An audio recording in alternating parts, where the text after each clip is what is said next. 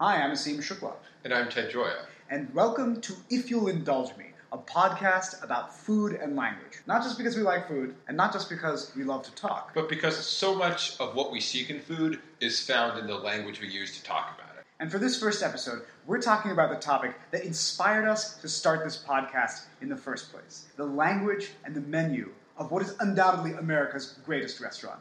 The Olive Garden.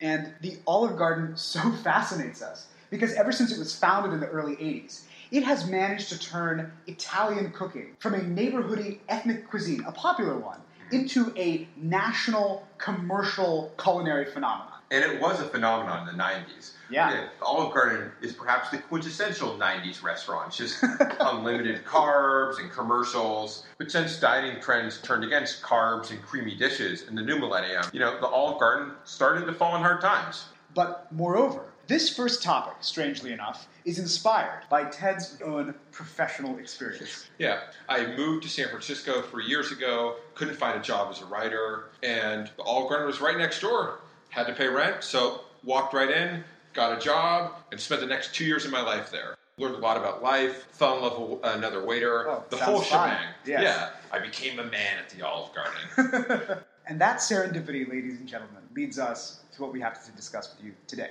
Exactly.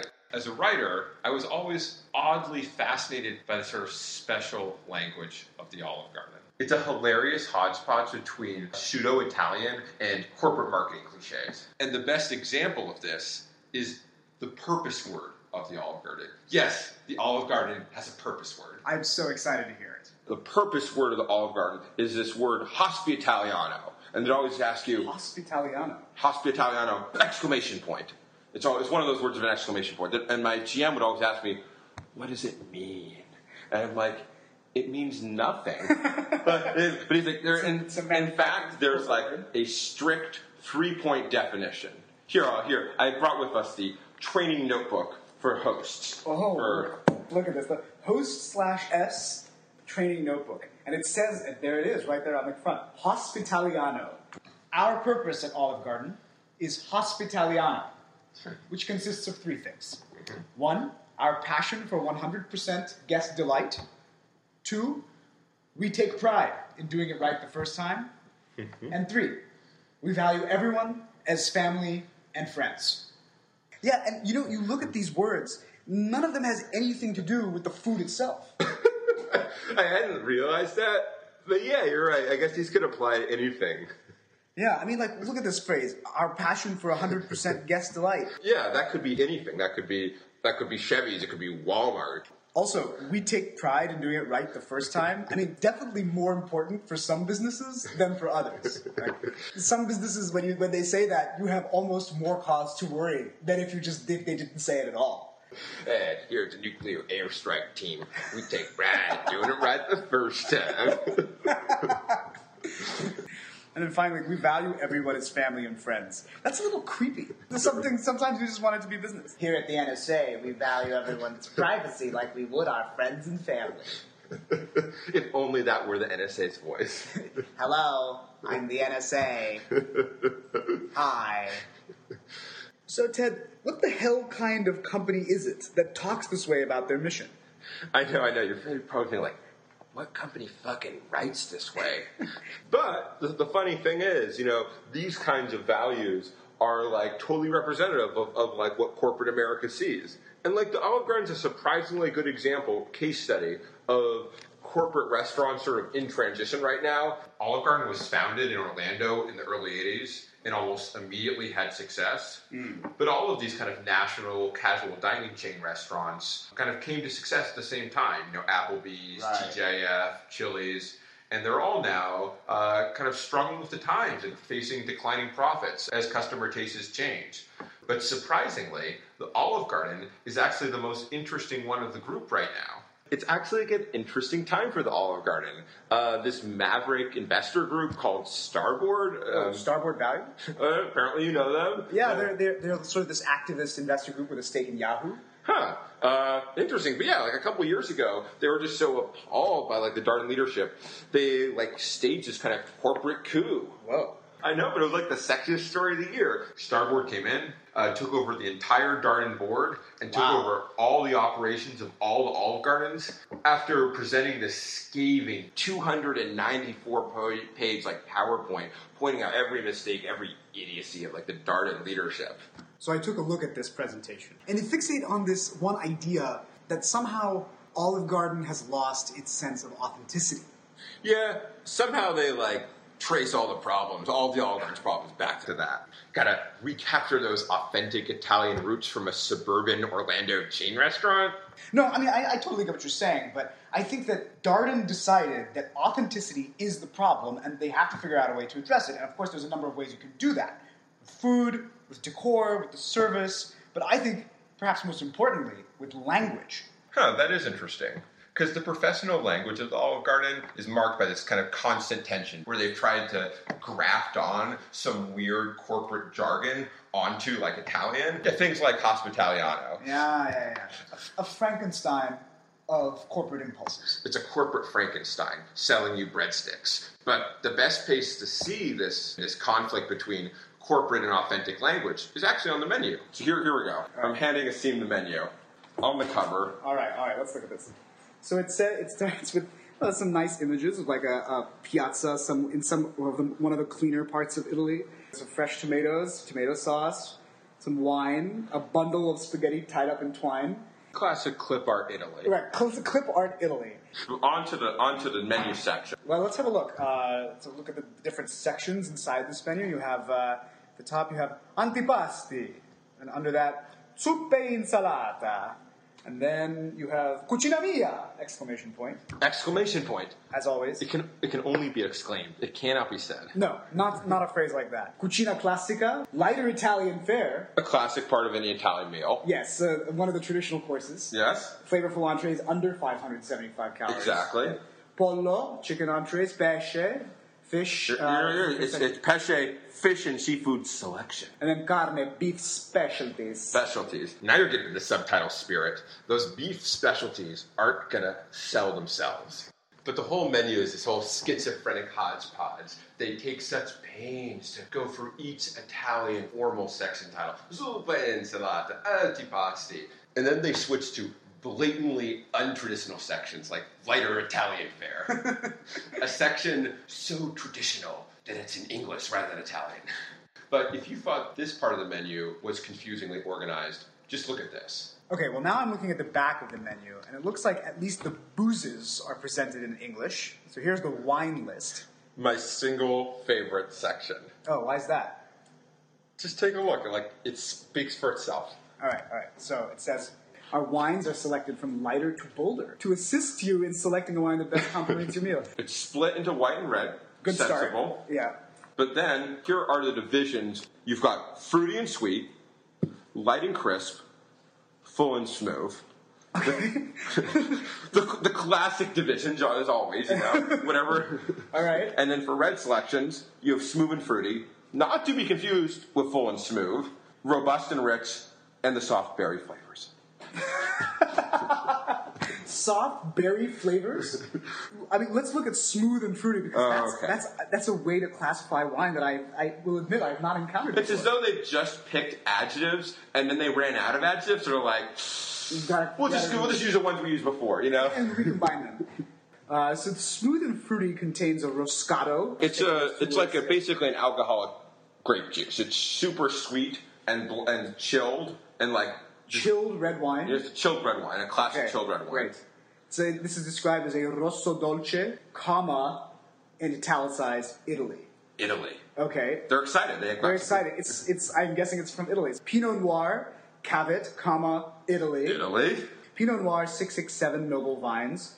No Undesignated location. Location. It doesn't matter where that's from. No, It- I'm looking through this. The only time they tell you where it's from is if it's from Italy. Exactly. So they're just, you know, they're excited. They have something literally from Italy. Like, they- this is from fucking Italy. but this is like the quintessential Olive Garden menu section. Wine has to be like sold to you. No one could possibly just like want wine, but they might want a fruity and smooth beverage And yet, simultaneously, the Darden team wants you to know that the wine, the smooth and fruity beverage you're probably not buying, is from Italy. And hence this sort of schizophrenic feel where the restaurant at one moment is a classy white cloth fine dining restaurant, Ah, and the other second some cheesy, overeager, sorry, a sample mega chain. Okay, but they're not actually telling you to literally sample their wine, are they? Well, actually, At the Olive Garden, another practice I've never seen is they actually have wine samples. What? So every table is supposed to be offered free wine samples. And so you come up to every table with a, a bottle of wine and offer them a taste of wine. There's a problem is that most of the servers are like often like people who are underage. So they're like these like 18 year old teenager trying to sell you wine. And so the only way they're going to do it is through these adjectives. Like, try our fruity and smooth this. Wow. But wow. the other, the, the, the flip side of this is then there's a massive amount of alcohol waste. So something like at our branch at Olive Garden, there was like 66, uh, 67% alcohol waste. 67% waste? So yeah, like they could open a bottle of any bottle of alcohol and just pour out two thirds of it, and then and that's how much that that is wasted. Uh, You know, they just sell the other third. It's hard to imagine there's any problems with the system, but basically, No, no, no. It's, so let's, let's back up and, and, and try to get our heads around it. So 66% is wasted. That, does that include the amount that's given as samples, or is that included as part of the impossible to know because it's not tracked. So it turns out that they give underage kids unsupervised, unlimited access to free wine, and And some of it goes missing. what? Shocking. You mean that these these minors sometimes actually walk off with the with the restaurant's property? Well, there's yeah, there's like some servers who would like literally take a bottle of wine with them every service, but like you know, You can't trust America's 17 year olds? I grieve for this country. Let's just say I've never been to an OG party where OG did not provide the booze or not. it's amazing. It's on the house. But even as they're begging you to drink their wine by offering you these samples, they're also making another bid for authenticity by offering you pairing suggestions, often ad nauseum, with all the dishes. just like the fine dining restaurants. And now we're back to the other side of the corporate schizophrenic identity. Everything is paired. Everything is paired. Everything can be paired. Everything should be paired. Just look at the menu insert, which has like pictures of all the dishes that are on the regular menu, just with long, elaborate descriptions. they, they took the time to slightly rewrite the same phrase for every sentence. I know. Look at this. Northern tour of Italy. With uh, H3 Columbia Crest Merlot. Yes, and uh, look at this, your Pappardelle Pescatore. It's even better with uh, Ravenswood Zinfandel. Has it ever occurred to you? Does it actually say that? It actually says it's even better. What is this voice? Is this, is this a sommelier voice? Yeah, it is a uh, silvering uh, sommelier. So these, these are these are your uh, informed sommelier classics, you know, pairing with uh, lasagna. Of course, of course. And you have not even heard my best recommendation yet. The herb salmon. Complement with Sutter Home White Zinfandel. A classic sommelier favorite. Why not? Who are you to doubt my selection? I spent 10 years at the Beaux Hotel and you are here to tell me that my Sutter Home per- choice is not the best in the business. Out with you! The flaky goodness is complemented only by the uh, subtle sweetness of uh, uh, uh, White Zinfandel. But in all seriousness, as ridiculous as a suggestion of the Sutter Home White Zinfandel is, and as overblown as some of these descriptions are, like I, I get why they're doing this. This is de rigueur on like a nice menu. Yeah, they offer wine pairings at nice restaurants. Yeah, but for me, where it goes from ridiculous to absurd is when they start offering you cocktail pairings with the appetizers. So get this pa- lasagna fritta, parmesan breaded lasagna, fried and served over Alfredo, pairs with Long Island limoncello. They're telling you to drink a Long Island with your lasagna. Yeah, fritta. Long Island, you know, not a traditional pairing drink. Th- then, then, but then there's like this sort of creative sampler Italiano where it tells you to choose from calamari, stuffed mushrooms, fried zucchini, chicken fingers, fried mozzarella, or toasted beef and, beef and pork ravioli. And then it tells you that it, whatever you choose pairs with Italian margarita. Who are we to say that it doesn't pair with the Italian margarita? But in their defense, all the options are fried. It's create an Italian sampler, so it's just any of these fried options mm. will So, work. so, so just oil pairs with an Italian margarita. Exactly. Ah. Grease pairs wonderfully with the Italian margarita. And by the way, as I look at this, have you noticed that basically all the appetizers are fried? Just pick the words that have Fritta in it. Parmesan olive Fritta. This is from the menu. A bite-sized blend of olives and Italian cheeses rolled together and lightly fried. That's the way they prepare vegetables in Italy. There, there are no fresh vegetables No, in no, no, no, no, no. They're picked off of trees or out of the ground and immediately thrown in the fire. And that's the only way they serve vegetables for appetizers. All of which pair with an Italian margarita. What does it? Okay, so let's take a moment to contextualize what all of this stuff means. Like what all this. What the Long Island limoncello means. Yeah, well, these linguistic contortions. What this language says about the Olive Garden. There's this interesting contradiction between the diner's choice element and the pairing recommendations that they're giving you. The Olive Garden can't make up its mind what it wants to communicate. Well, yeah, I think this tension between diner's choice and recommendations actually illuminates what place it has in American restaurant culture. You know, as it turns out, Ted, you're more right than you think. There's this book called The Language of Food A Linguist Reads the Menu by a Stanford computational linguist named Dan Jurafsky. Jurafsky talks exactly about what you can learn about a restaurant from its menu by drawing statistical comparisons between it and a huge number of other menus. And this contrast that we were talking about between a diner's choice and a chef's choice is one of the phenomena he explores. And what he finds is that expensive or fancy restaurants tend to talk about the chef's recommendation, what the chef wants you to have. While it's the cheaper restaurants who go more on about like doing it your way. Who extol the diner's always the diner's choice. The diner is always right, exactly. But Jurafsky also tells us what we can learn by the length of the menu itself. Restaurants with long menu descriptions tend to be expensive, while those with shorter ones are cheaper. In fact, for every extra letter in the description of a dish, the price goes up on average by 18 cents. But there is a subset of restaurants that have these super long descriptions, but where most of the words are not very descriptive filler words, like delicious or famous, or my favorite, zesty, and so on. Does anybody ever send back a dish for not being zesty enough? Sir, this dish was described to me as zesty shrimp, and where is the zest? Anyway, so these restaurants that use the words like this tend neither to be cheap nor particularly expensive. These restaurants tend to be ding ding ding, the big casual chain restaurants. Well, there you go. We have a winner. The Pulitzer Prize for most elaborately meaningless menu descriptions goes to Olive Garden. I counted once, and here, here are the menu stats. Okay.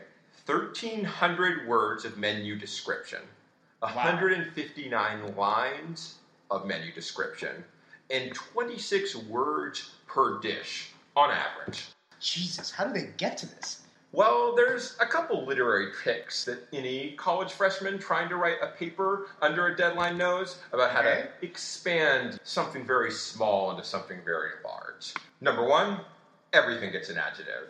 Maybe even two. Two or three, even better. Preferably abstract, subjective, and completely unverifiable. Naturally. Delicious, creamy, classic, signature. Ah. I'm doing air quotes. Our, our favorites. Who are you to say our chicken isn't tender? Our minestrone isn't a vegetarian classic, or our blend of Italian cheese is not indulgent. It's indulgent for us, goddammit. Although I noticed there are some that are patently false, like homemade. Yeah, by definition, the soup isn't homemade because it's made in a fucking restaurant. And the funny thing is, these adjectives are basically all the same. They're all synonyms for unprovably delicious. Okay, I get that they keep using these adjectives, but it's just one word at a time. How are they getting to this 26 words per dish that we talked about? Ah, that's the question, my friend.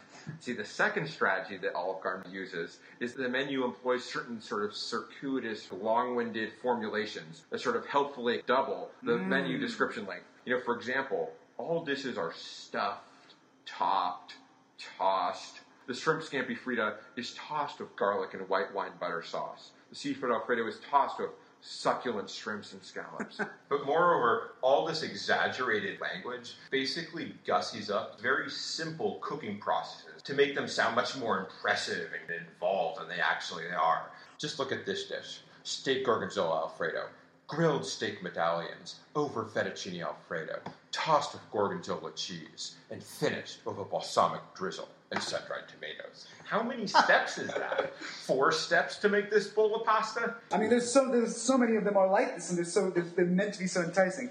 Baked tilapia with shrimp, delicate white fish and shrimp, baked with a white wine sauce and served with steamed garlic broccoli. steamed garlic broccoli. What are the ta- what are The the, classic Italian classic Italian cooking yeah, steamed steamed for over twelve hours over a Venetian canal in August. Who is this voice? Is this Mario? It's my cousin Mario. my cousin Mario. You know, he's a, he's a from Venice. He knows all kinds of traditional means of preparation. the, tris- the traditional steamed tilapia. The steamed, baked, baked. Oh, baked tilapia. The steaming is of the of the broccoli, the garlic broccoli, a traditional. I, I, I should have got that. you know, we called it over a Venetian canal to let it absorb the aromas of, of, of decay for over 12 hours. the, the wonderful aromas of Venice. Yes, yes, the aroma of, uh, of a northern Adriatic pond scum. And in a funny way, that voice is more accurate to what Olive Garden thinks Italy is. You know, it's shocking they haven't hired someone like you to just to sell that. To My next job opportunity as server at the Olive Garden. But the third thing that's repeated more than anything else is the word Italian. So it's like create a sampler Italiano. There's a plate called the Tour of Italy. But just there's a whole brand of like these regionally named dishes. There's the citrus chicken sorrento, Ah, chicken sorrento. the Calabrian chicken wings, the pork veneto, the spicy shrimp Vesuvio, another classic, Vesuvius famed as its cooking techniques. freshly basted in uh, lava fresh from Mount Vesuvius. Yeah, like when they were at Pompeii, like right before they're gonna die, they're like, I'm gonna enjoy some spicy shrimp. Like, you know, just, just sort of grilling it. You know, they're It's gonna. amazing how popular this dish will be 2,000 years from now. And then, oh, there's also the southern and the northern tour of Italy. Northern is creamy, and the southern Italy apparently is spicy. I see, I see. But and then of course the Sicilian cheesecake. So it's really whenever they want to have something on the menu that's just definitely not Italian. Mm. There's this wonderful magic. They're like, we'll just make it Sicilian. We might not have chicken wings, but what if they were Calabrian chicken wings? Well, you haven't tried my grandmother's famous Calabrian chicken wings. You haven't tried my mama's Sicilian cheesecake. What, who are you to tell me these are not authentic dishes? They're about my family. They would That work. is not sustainable. I gotta, I gotta Okay. come back out of it. So we, we have to limit our. Don Corleone is going to limit his appearances. I, maybe It- perhaps a little bit in the future. This is like after he's already been shot, but you know, you pull them out at the moments when you really need them. When someone's questioning the authenticity of your He, needs- cheesecake. he needs to make an impact when he needs to make an impact. but the best one is that the apple Tuscan bread pudding. Tuscan is a thing in of itself. So this is their fav- This is the favorite of all the regions. Yeah, definitely. I mean, Tuscany just means nothing. It's just a picture of a beautiful winery. But we got the Tuscan white bean hummus, the zuppa toscana, the steak toscano, the chicken toscano, and the cafe alla toscana.